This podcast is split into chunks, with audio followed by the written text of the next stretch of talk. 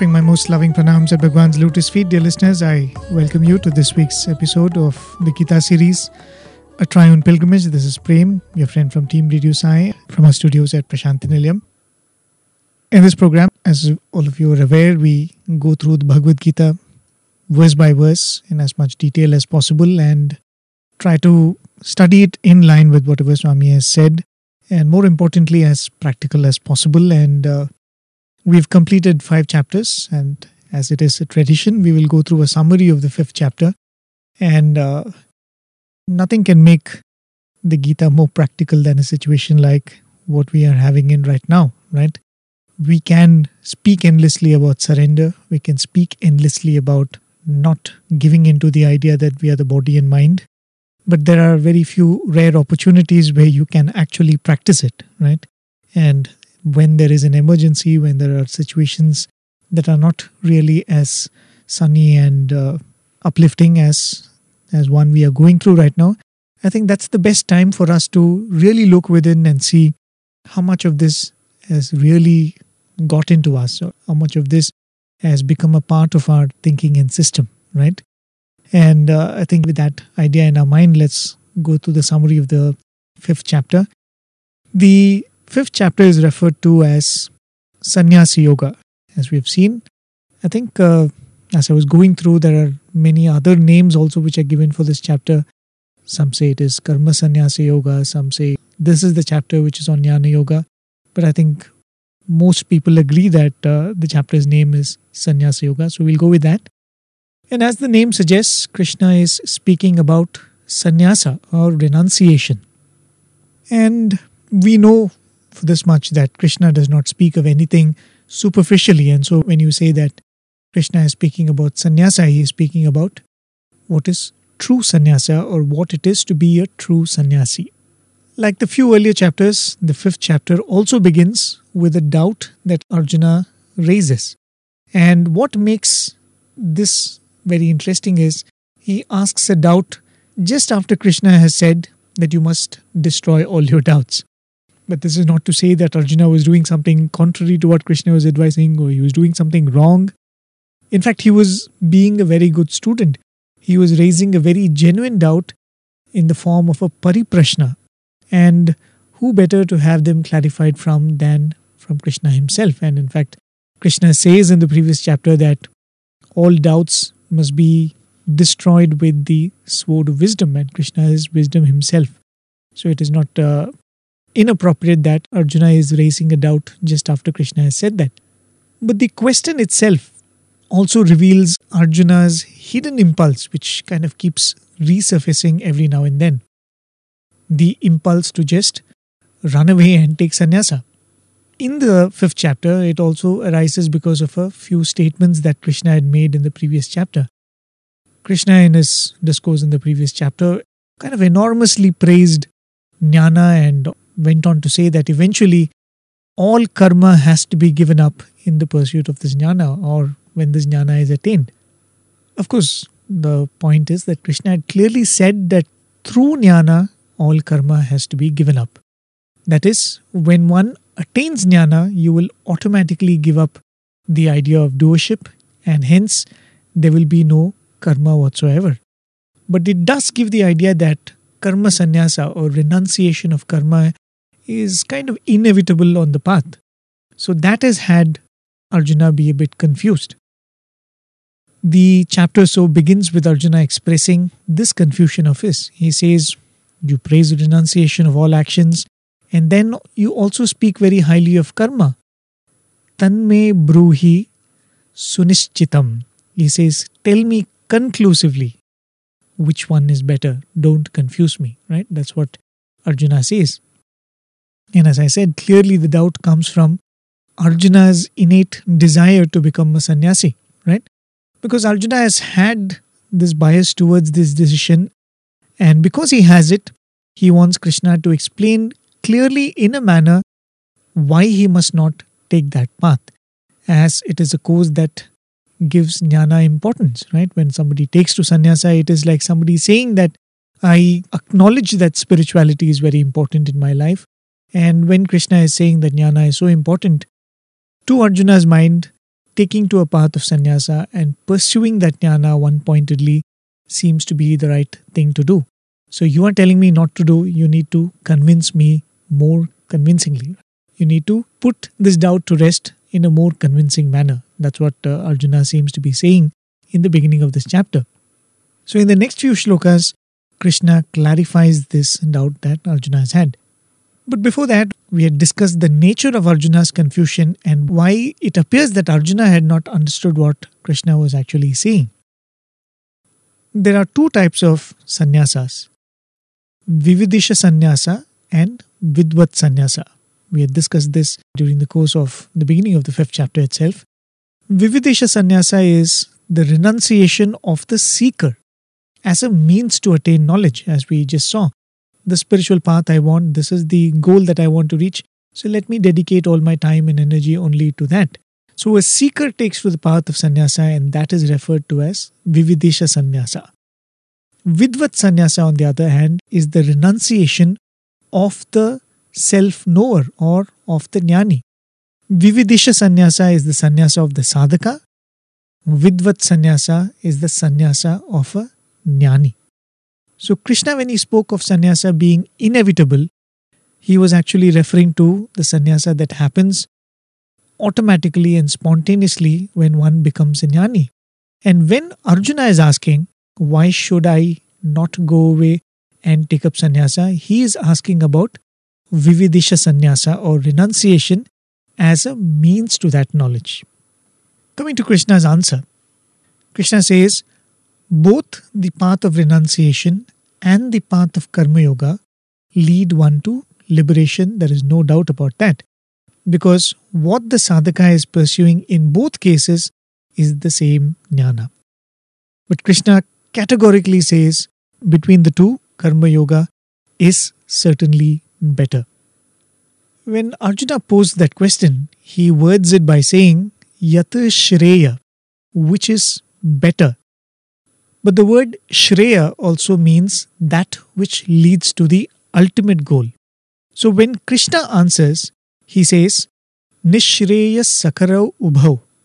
So when he answers, he is answering taking the meaning of that question as Shreya meaning the ultimate. So he says both of them lead to the ultimate, right? That is why he says Nishreya Sakara Ubhav. And in fact, if you look at it, which is one of the critical points, because if one of the paths was not going to lead to the goal at all, then the discussion ends then and there. But both paths are valid. But Krishna is addressing the other meaning of the question Yata Shreya, which is better, in reply to that, he says Karma Yoga is better. Then Krishna makes a very important point. He says, A true sannyasi is one who has transcended the dualities of life, of likes and hatreds. All through the previous chapter, especially previous chapters, especially the third chapter, if you particularly look at that, where uh, Krishna spoke of Karma Yoga, he explains how raga and dvesha is the fundamental flaw in the mind, and karma yoga is one of the best means to tackle it. So, when Arjuna is asking about taking sannyasa, clearly it is his raga and dvesha of that moment that is making him want to choose sannyasa over doing his duty. He has come to a point where he doesn't like the idea of performing the duty which is right in front of him. That being the case, how can that be true sannyasa, which is taken under the influence of one's likes and dislikes? So, that is the subtle hint that Krishna is giving at this point. If you were to generalize this, sannyasa as a path is certainly not wrong because Krishna himself has said that both are equally valid. But taking to that path, driven by the troubles in the world, or losses in business, or say fight with one's wife or husband or because children are not obeying them. Such a decision taken under such compulsion may probably not be the right idea. Instead, to do karma as yoga may be more effective because that is, as I just mentioned, one of the better ways to deal with raga and dvesha in the mind. So when Krishna says they are equally good, but one is better than the other, it may sound paradoxical. But the point is, both are valid, but probably for Arjuna, Karma Yoga may be better. And in general, for most of us who probably do not have that deep calling from within, some of us might have that, but most of us don't, and who only have, you could say, flashes of Vairagya born out of Virakti or disenchantment, then Karma Yoga seems to be a much better path to take. I think that is the point Krishna makes very, very clearly as soon as he begins that answer. In the next few verses, that is 4, 5, 6, and 7, Krishna relates how they are the same and how yet Karma Yoga is a better choice. He goes on to say, The ignorant will only proclaim the two paths to be different. Whoever takes to any of the two paths sincerely will certainly obtain the rewards meant for both paths, which means one may become a karma yogi, but if one is sincere on that path, he also attains what a sannyasi attains, or one may be a sannyasi, but if one is sincere on that path, one again attains the rewards of that path as well as the path of karma yoga. Right? That's what he says. Whoever takes to any of the two paths sincerely will obtain the rewards meant for both paths. This is a reiteration of what Krishna had said even in the third chapter, right? That these are two paths and being steadfast in either will take you to the goal, right? In the next one, Krishna repeats this by saying, What a sannyasi reaches, the same even a karma yogi reaches. And only he truly sees who sees the two paths as not being different. Right? That's what Krishna says in the fifth verse. So, this is a clear statement from Krishna that even sannyasa is not to be looked down upon. Some of the commentators tend to do that as a mistake, right? As a overcorrection, saying that here Krishna is praising only karma yoga. They say sannyasa is a is a strictly forbidden path. Clearly, that is not the case because Krishna is saying both are equally holy, right? So sannyasa is not to be looked down upon. It is as much a sacred pathway. Just because Krishna is discouraging Arjuna from that path, Krishna is making it very clear that it is not wrong in any way, but just Karma Yoga is easier given the mental makeup of Arjuna and as an extension for the mental makeup of most of us in that sense. Yat Sankhyahi prapyate, that which is reached by the Sankhyas, tat yogaihi api gamyate, that even the Karma Yogis reach in time. The usage of the words prapyate and gamyate is very interesting as we had seen. Prapyate means achieved, gamyate means reached.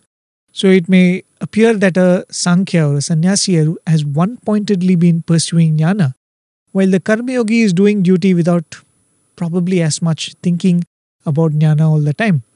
But even then, the same state is attained in the course of the journey when it comes to a karma yogi. So a Sankhya pursues and achieves it, the karma yogi in course of what they are doing eventually stumble upon it so to say they eventually achieve it gamyate krishna explains that by saying that the sage who is a master of karma yoga for him the goal is not very far away but krishna impresses the importance of karma yoga by saying that even for the attitude of sannyasa even for the attitude of renunciation the groundwork of karma yoga becomes very essential.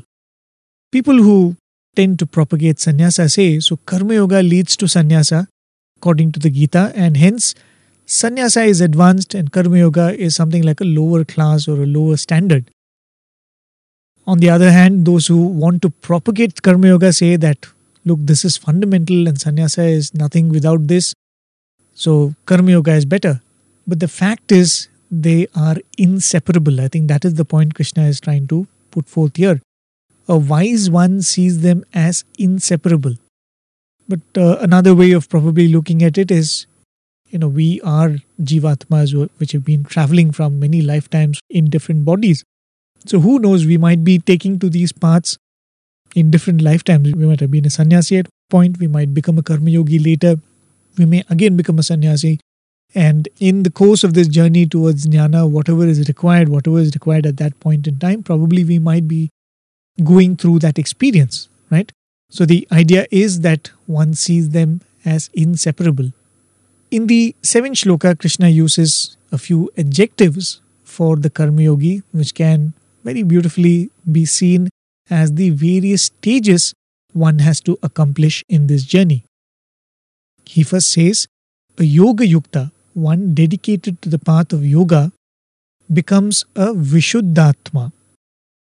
First of all, you will become a pure person. So, first and foremost, I must become a good person who doesn't want to harm others, who doesn't wish for bad things to happen to others, who tries to stick to the path of morality even if others don't. Whatever Swami would say as being a good person, being a good human being, be good, see good, do good, as Swami would put it. A person who is pure in thought, word, and deed, a Vishuddhatma, is probably the first stage that a Karma Yogi must look to reach. Then Krishna says, Vijitatma Jitendriyaha. We may have very good thoughts and intentions, but for us to act upon them, we must have a certain control over ourselves, right? I may want to speak very lovingly, but if I have no control over my temper, there is no guarantee that I will not yell and throw something at you, right? So one needs to have mastery over oneself, and that is what Krishna says a true Karma Yogi is. He is not only a Vishuddhatma, a pure one, he is a Vijitatma Jitendriya, one who has mastery over one's body and the senses. The next adjective, which can be seen as the next stage one reaches, is very beautifully worded. He says, Sarva Bhutatma Bhutatma. It means one whose self has now become the self in all beings. It's very poetically worded, but what it says is one who has come to a state of understanding that one's own self and the self in everyone else is one and the same, right? It was never different, it was always the same. So when Krishna says Sarva Bhutatma Bhutatma, it does not mean that one's self now becomes the self in everyone. That is the truth.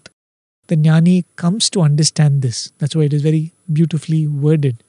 In the next two shlokas, shloka number 8 and 9, Krishna makes a mention of all kinds of actions, almost giving a very exhaustive list.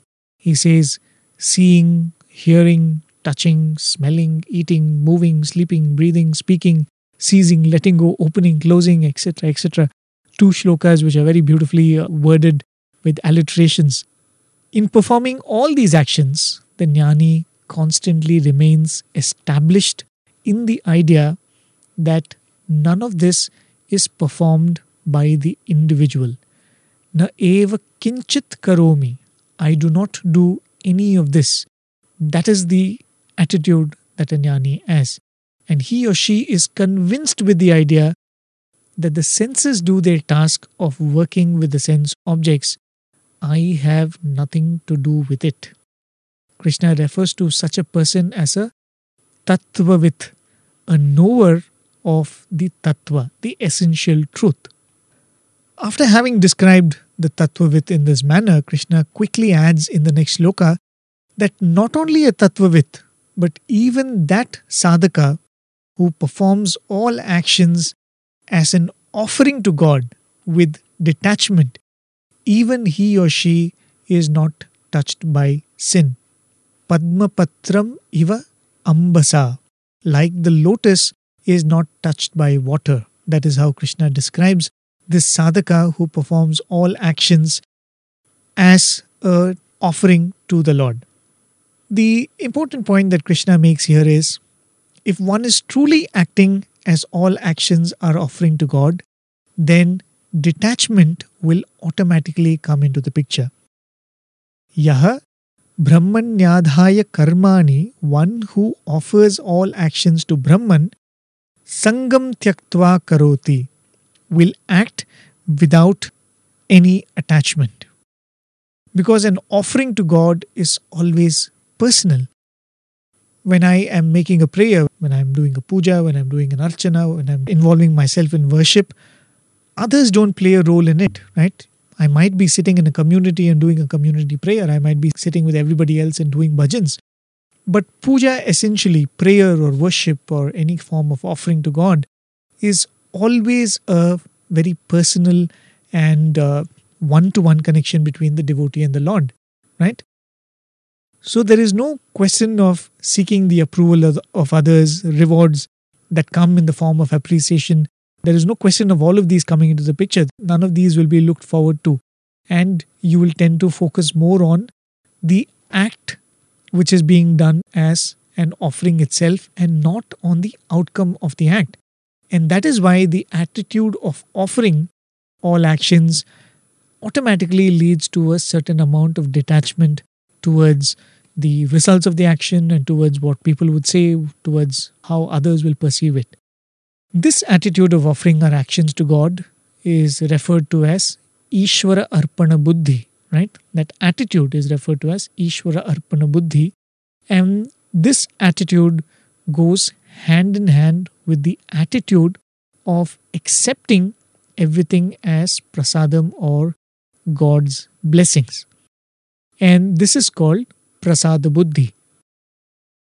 Now, because even when actions are performed with the attitude or offering, it will have consequences, right? Just because it is being done as an offering does not mean there will not be consequences. The consequences sometimes will be pleasant, sometimes it will be not pleasant, not accepted, or not expected. The Karma Yogi accepts both as prasadam, and that is the secret behind his or her equanimity and non attachment to the fruits, right?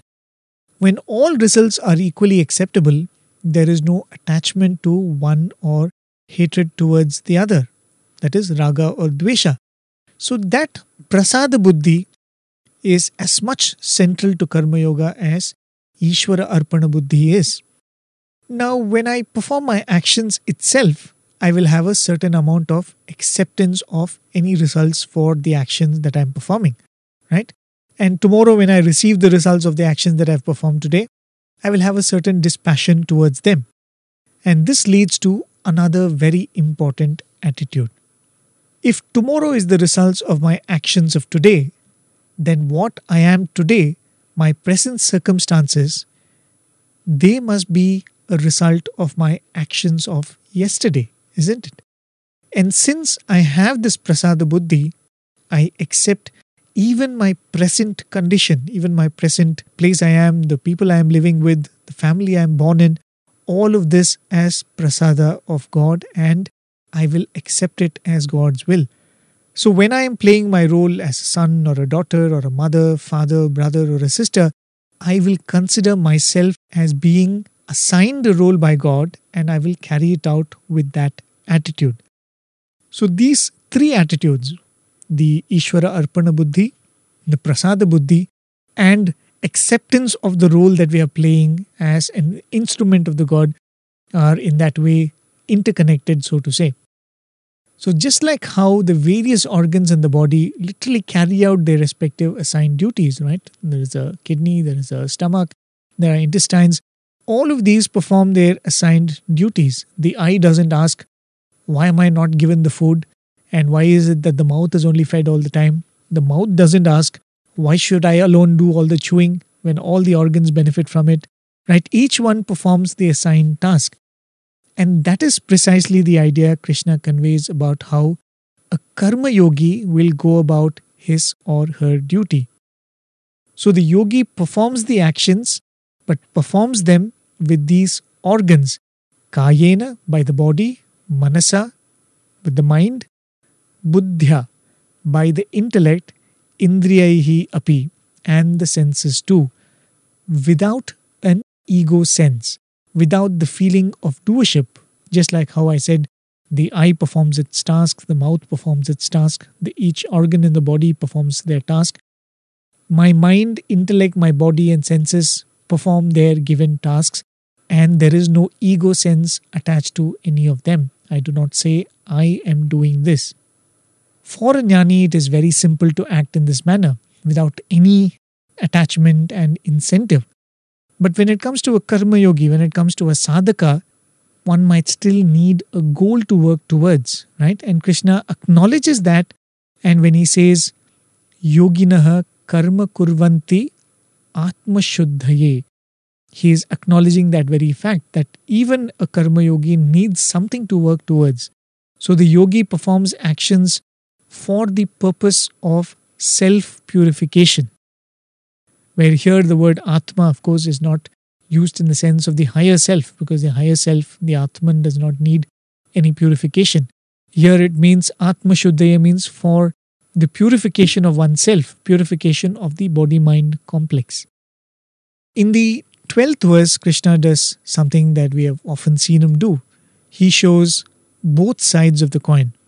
He says that the Karma Yogi, through these steps, who acts without detachment, eventually reaches the supreme peace that is reserved for the one with Atmanishta, whereas the worldly person only gets further bound in one's own actions. This is also a hint as to what are the milestones that we must look forward to when we take to the path of Karma Yoga. A spiritual person will see if one is becoming more peaceful in nature, right? This is a very practical and important point that Krishna is saying here. And there are going to be a few more milestones that we can look forward to in the path, which Krishna mentions later in the chapter. But the one which he's mentioning here is we will be moving towards that state of higher peace, right? In the 13th verse, Krishna sort of addresses the core confusion in Arjuna when he says, Karmani manasa sanyasya aste sukham vashi meaning the self controlled, Vashi means the self controlled, renounces all actions mentally and not necessarily literally, right? And having done that, he resides in the body like a king who resides in a city of nine entrances. Navadvare Pure Dehi. He considers himself as a Dehi, merely an indweller, not the Deha itself and Navadvare Pure Dehi. He considers himself as the Dehi who lives in this city of nine entrances. But the most important description of the Jnani in that shloka is Naiva Kurvanna Karyanna, not acting, not even causing to act. That is what he says. When it is said that the self does not act or make another act, the reference is to the karma which is driven by a desire, a need, or a feeling, or incompleteness. All normal karmas are driven by such incompleteness, right? A necessity to attain something or achieve something. But in the case of a jnani, the jnani is in a state where he or she has completely removed themselves from the scheme of such things. Nothing is done, but everything is accomplished. So one is like a king in a city. He does not act, he does not even have to command people to act. His mere presence is making everybody do what has to be done.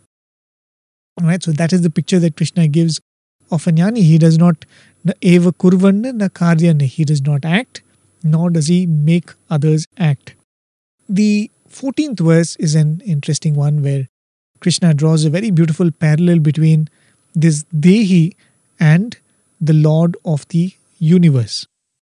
He doesn't say, I am comparing the two, but the way it is worded, the distinction between the Dehi, the master in the body, and the Lord, the master of the universe, is kind of complete, kind of blurred to give that idea of comparison. The Lord is immanent in the world. Nothing can happen without him, but yet the Lord is not the doer, nor does he make us to choose what we are doing. Also, he does not ensure an action gets an appropriate reaction right? This is something i think we had spoken even about in the second chapter and this is supposed to be appearing again in the later chapters right? So this is the description of the lord. Everything happens because of the lord but the lord does not necessarily choose a particular action nor does he say that for this action this will be the reward. So krishna says that then what makes things happen what makes one react what makes one act when you say that the Lord is immanent in the world, in the same manner the Dehi is immanent in the Deha, and he also does not act or make a choice, does not make any reaction come to a particular act. So Krishna says that the nature or prakriti is the one which makes all these actions happen. So when we look at this world, that nature or prakriti is maya or delusory. Similarly, in each one of us, there is a Dehi whose nature is wisdom, and the body mind complex whose nature is Maya.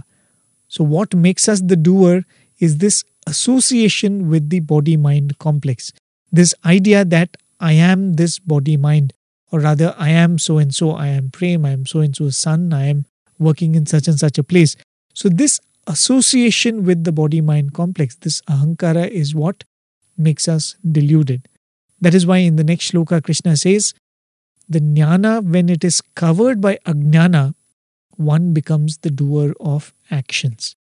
That ajnana is this ahankara or association with our personality.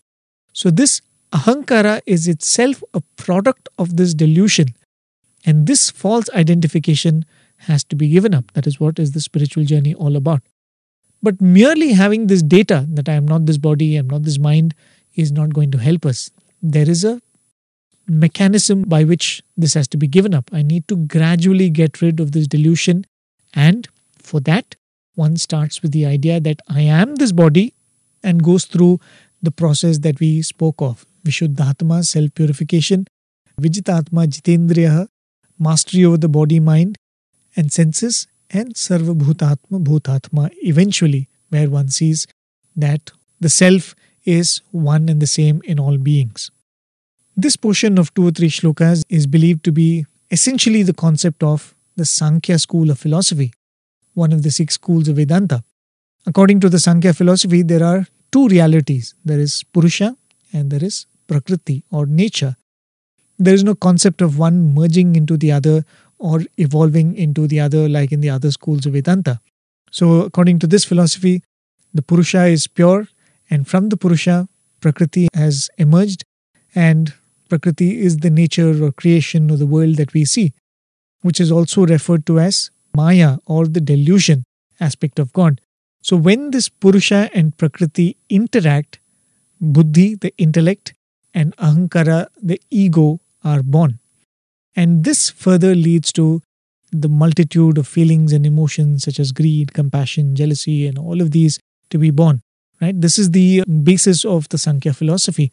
And when the balance of this combination is tilted towards the original state using the buddhi as the tool, slowly the ego starts dissolving and the purusha state is attained where one associates oneself more with the purusha than with the prakriti. Something very similar to that is being described in these verses of the fifth chapter. That is why many of the commentators say that this portion of the Gita is presenting the Sankhya philosophy. And again, to clear, Sankhya philosophy is different from Sankhya Yoga that Krishna is speaking about here.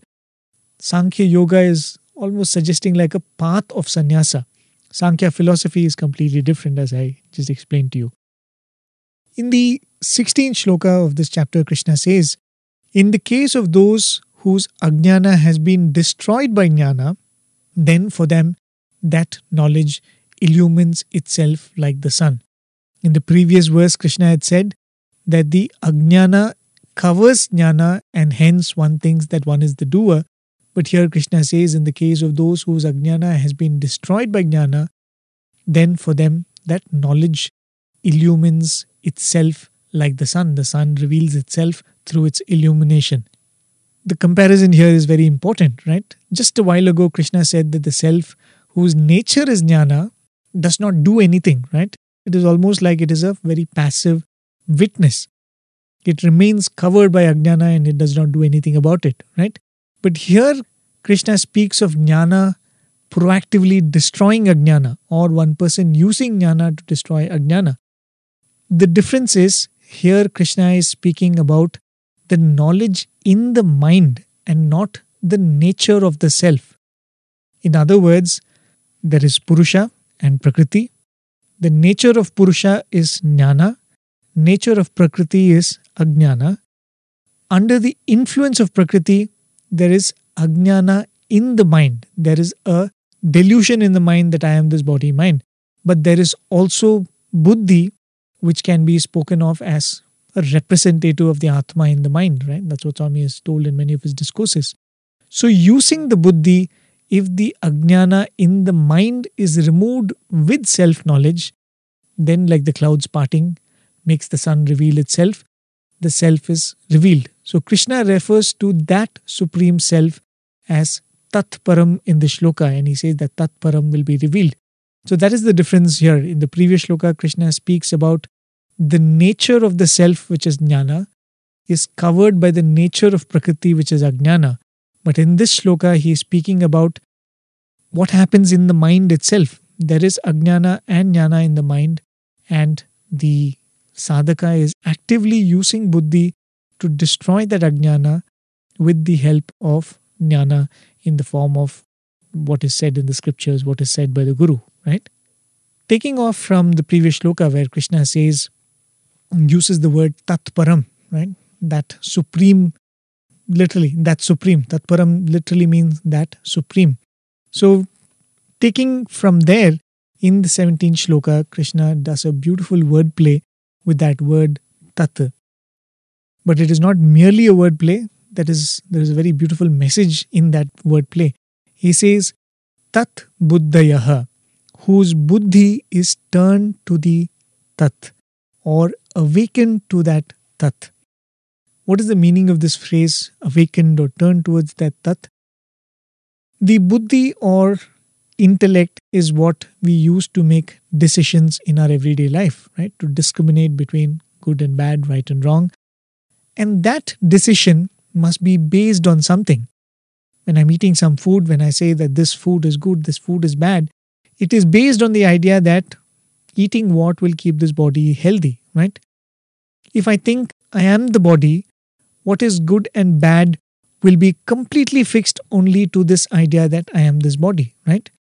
If I think I am in reality the higher self, then I am trying to reach there.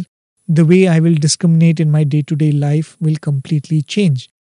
So, Krishna is defining a karma yogi as someone whose buddhi is now awakened to that tattva. And if awakened, what will be the response is mentioned in the following words. He says, Tadatmanaha. I will think I am that, which will transform my discrimination. Tat parayanaha. I will look upon that as my ultimate goal, and that will transform my discrimination in a certain manner. Tannishtaha. And eventually, one becomes a person who is firmly established in that tattva. At which point, the Karma Yogi now becomes a jnani and the sadhaka attains the goal. And a person who is a tat buddhayaha tadatmanaha tannishtaha tatparayanaha then reaches that state from where there is no return. Gachanti apunaravrittam. He reaches a state from where there is no return, which is once you attain it, you do not have to attain anything else, you do not come back, right? And how is that? Krishna says, Jnana nirdhuta kalmashaha. Because all their flaws, kalmashaha, or impurities, have been completely destroyed by this jnana. In the 18th and 19th shloka, Krishna speaks of a very obvious trait of such a person. He says, The learned one looks with equanimity on a Brahmana endowed with learning and humility. Right? He says, Vidya Vinaya Sampanne Brahmane. That is, a, a learned Brahmana who is endowed with learning and humility. A cow, Gavi, an elephant, Hastini, and even a dog as well as an eater of dog's flesh. Shuni chaiva shvapakecha. So he says in a very popular phrase, which will I think repeat again in the Gita, Panditaha Samadarshinaha. The truly learned one has an equal vision. And how is this so? We spoke of how this jnana is very different from the many knowledge that we acquire in our everyday life, right? When we learn an art, when we acquire a degree, when we progress in our learning, this jnana is little different from that sense. Because when a jnani attains this jnana, he stops seeing himself or herself as the body and mind. And when they reach that state and start seeing themselves as being beyond body and mind, they also stop seeing others as the body and the mind, right? So, learning refined qualities, caste, habits, good or evil nature are all only attributes that can be spoken of as those of the body and the mind. And because the learned ones sees beyond the body and the mind, not for a moment the learned one sees one as being higher or lower than the other. So Krishna states the person who has this equal perception attains victory over birth and death in this world itself. But again, clearly Krishna states that it is a mental attitude. Yesham samye sthitam manaha. Those for whom there is equality in the mind, right? It's again a very important assertion that Krishna is making here. Because sometimes equality in action is not possible or is not appropriate too. And one of the classic examples that Swami would often give is different people who come to you might all be embodiments of the same divinity, but they have to be treated appropriately. A wife has to be treated differently, a mother has to be treated differently, a son has to be treated differently, a father has to be treated differently, right? Even though they're all equally embodiments of the same divinity. So that is why Krishna very clearly says, Yesham samye sthitam manaha, that equanimity or equality is established in the mind, not necessarily always in action. The 20th verse was another verse where it appears to be a description of a jnani, but truly it is a way in which Krishna is explaining the state to a sadhaka in a manner that it would be useful to a sadhaka. Krishna describes the jnani as someone who isn't delighted when he gets something that is priyam or likable, or gets dejected because something apriyam or dislikable has happened to that person. And what causes this trait? Because he should be a sthirabuddhihi, one who is of a steady intellect, asammudaha, undeluded, brahmavit, knower of Brahman, and brahmani stitaha, established in that Brahman. Right? So the reason why this is very beautiful for a sadhaka is sthira buddhi. How often can you make your discrimination be steadily placed on this idea that you're not this body and the mind, right? And this is something that we can work on. Right now, our mind is not necessarily sthira buddhi in the sense that it is perfectly stable, but at least as many decisions as possible if we are able to make it from this point of view. And similarly, asammudaha, the more the mind, the buddhi is stable, the more it will not be deluded.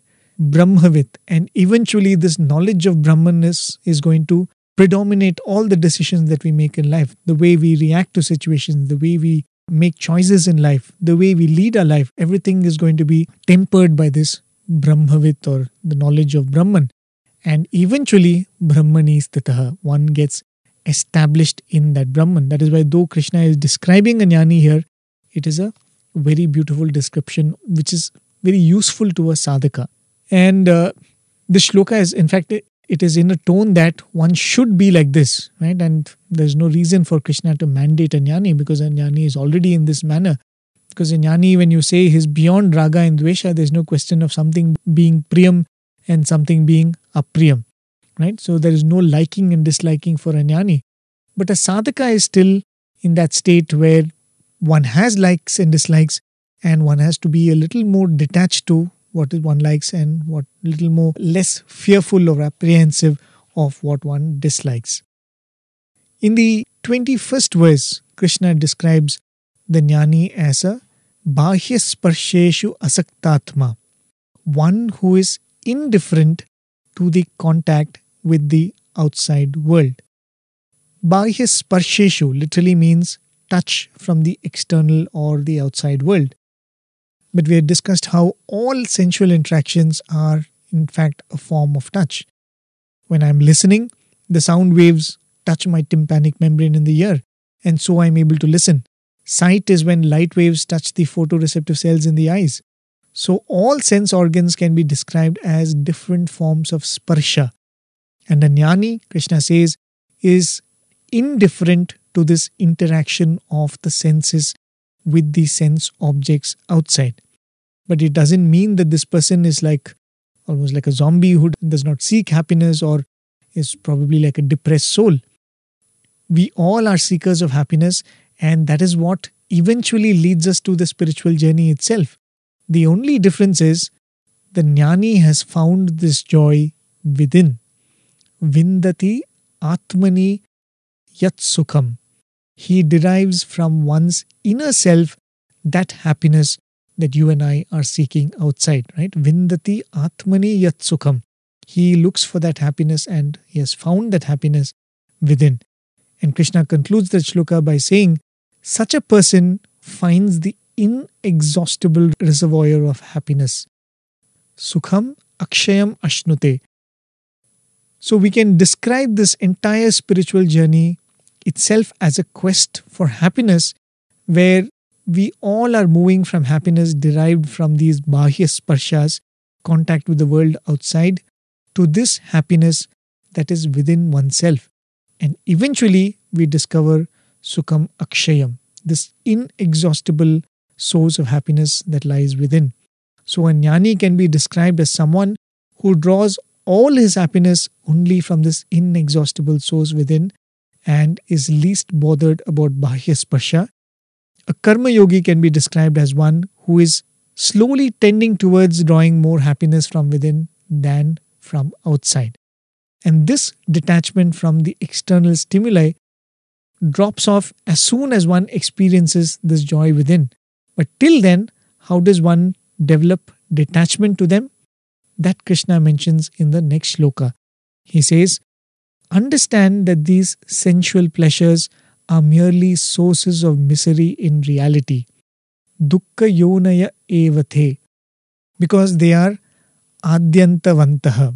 Because they are limited. They have a beginning and they have an end because the pleasure begins and ends, because the pleasure is so dependent on the external object, it only makes us dependent on the external object. It makes us addicted to those objects. And addiction means to be dependent and to be bound to something, and that is definitely not a state of true happiness. So these pleasures make us restless and lose peace when we strive for it, makes us sad when they are taken away from us, and probably for a very brief period we enjoy those pleasures. That is why they are in reality not sources of sukha. They are not sukhayonaya. They are sources of dukkha, dukkhayonaya. And the truly wise are those who know this and are not attracted to them. Na teshu ramate buddha. The Buddha, the learned one, the knowledgeable one, do not get attracted to these because they have understood them to be dukkha yonaya, source of misery and nothing more.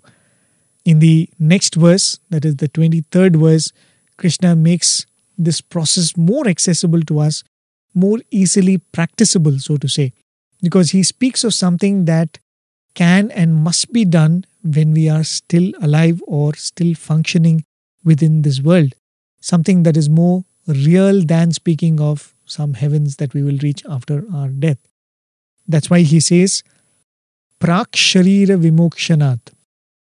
Before one gives up this body, before one is released from this body.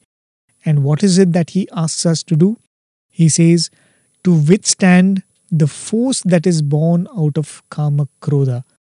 Kama Krodod Bhavam Vegam.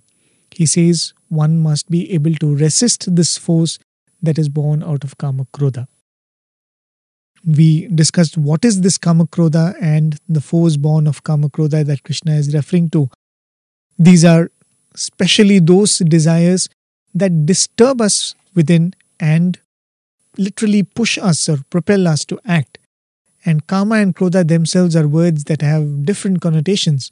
Kama is used for lust, Krodha for anger, but I think the usage here is in a much broader sense. Kama is any desire, and Krodha is any form of agitation that is caused when these desires are entertained. And Kama Krododbhavam Vegam is that compulsive force that makes us to act on these desires. So Krishna says, start by controlling this. And we saw how controlling does not mean suppressing them, but filtering it through the buddhi. Right? So ensure that the force doesn't make you do something that is immoral or adharmic. Always that is the first step. Krishna ends by saying, Sa yuktaha sa sukhi nara. That man is a yogi and he will remain happy. Meaning that this happiness is worldly happiness too. Only a person who is able to control this force can truly be happy in life too. Verse number 24 has another very interesting play of words, like one where we saw tat repeating. Here it is the play of words with the word antaha or within. Krishna states, the one who is antasukhaha, whose happiness is within, antara antararamaha, one who revels in that which is within, and antarjyotihi, illumined with what's within alone. Such a yogi attains Brahma Nirvana. And we looked at the various meanings of these words and how they can apply to us in this journey. Antasukha means one slowly turns within for happiness, right? We all know this for a fact that without internal happiness, objects that give us happiness from outside will not give us happiness. We've seen that. If we are mentally disturbed, the most comfortable of beds cannot give us a good sleep. If we are mentally low or mentally depressed, the most tastiest of foods do not give us happiness, right? So even with general maturity, we understand that antasukha is something that we need to pursue. Antasukha is something that we have to turn to, right? So Krishna says that one who is an antasukha, antararamaha, one who revels in that which is within. And we spoke of two or three meanings for this. One of which is one does not fear being alone with oneself. One does not fear loneliness one kind of enjoys that solitude because when what is inside starts to give you joy, what is inside becomes interesting to you, then you do not fear solitude. You do not want to run away from yourself, right? Antara Ramaha is that.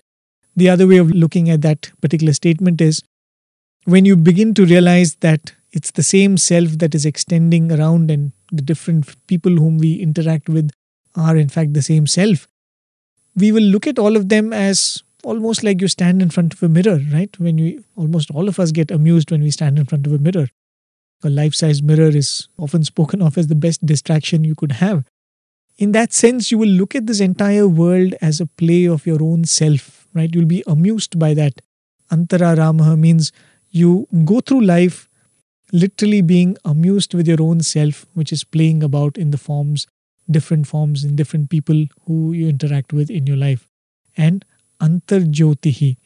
You more and more depend on the inner illumination than the outer illumination, which means you depend on the words of the conscience, the direction that the conscience gives, than the words of those people around or the approval of those people around, right? And Krishna says when one eventually follows these, and as we have uh, seen before, in the case of a jnani, these are all in the perfect sense. Antasukha means one who seeks happiness only from within. In the case of a karma yogi, this is a literally a work in progress. One is getting there, right? So one who has these three qualities, he says, attains Brahma Nirvana. And in this shloka and the next one, Krishna uses this word Brahma Nirvanam to describe the state that the jnani reaches. And we had seen how the word nirvana actually means is to extinguish something or to blow out something. So nirvana can be used in different contexts. It can be used to relieve one of pain, relieve oneself of problems, or help a person to get out of their problems. But here the reference is not to merely nirvana, but Brahma nirvana, which means that act of extinguishing that leaves one in a state of Brahman. And uh, in the 25th verse, Krishna gives a few more interesting descriptions of a jnani. He says, he is a Kshina Kalmashaha. The flaws of Kama and Krodha, the foes born out of Kama and Krodha, Raga and Dvesha have been completely destroyed. Chinna Dvaidha, even the basic delusion of duality has been torn apart. Literally, Chinna means it has been torn. And then he says, Yatatmanaha. someone who is in perfect control of oneself. And finally, Sarvabhuta Hite Rataha, one who finds delight in the welfare of all. And Krishna describes the jnani in one statement as Chinna Dvaidha Yatatmanaha Sarvabhuta Hite Rataha. In one end of the statement, he says the duality is completely destroyed, but still he wishes for the welfare of all. And this is a very, very important statement that Krishna is making that he or she has not become insensitive to the pain of others. That's a very important point because as we progress in this path, we will develop maturity that will help us look beyond physical pain and physical loss. But not necessarily everyone is in that same state. So, a truly wise person will acknowledge that to be sympathetic towards all and to be giving everybody their time and space to progress and grow to that state that oneself is in is also a quality of a jnani. Sarvabhute hite rataha. Welfare for all beings in whatever state of mental progress they all are in. Right? So that was the uh, 25th verse. I've not had time to go through the verses that we covered last week. Probably we'll end the summary here and next week. Before beginning the next chapter, that is the chapter number 6, I will complete the summary of the four shlokas.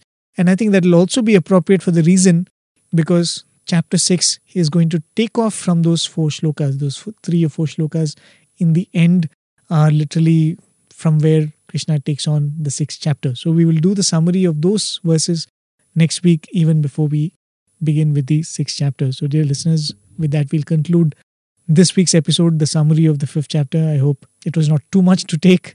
Yes, a uh, lot of content there, but I hope it was uh, useful in some way as a way of refreshing what we had gone through. I most humbly offer this effort at Swami's Lotus Feet. Do join me again for the next episode next week. Till I meet you all next week, take care. Jai Sai Ram.